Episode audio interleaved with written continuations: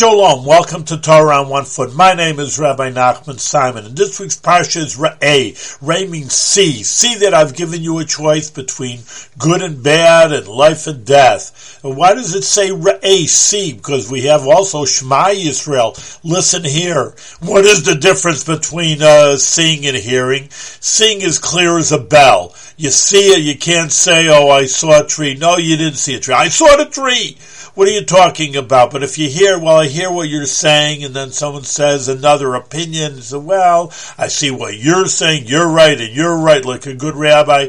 But I hear that uh, when you see something, it has to be that's the way. So that's why Hashem's telling you, see it clear, and in my words, clear as a bell, that there's a that there's life with Torah and the mitzvahs, and the opposite, if it's not, there's a blessing that comes along, and also not if if not not.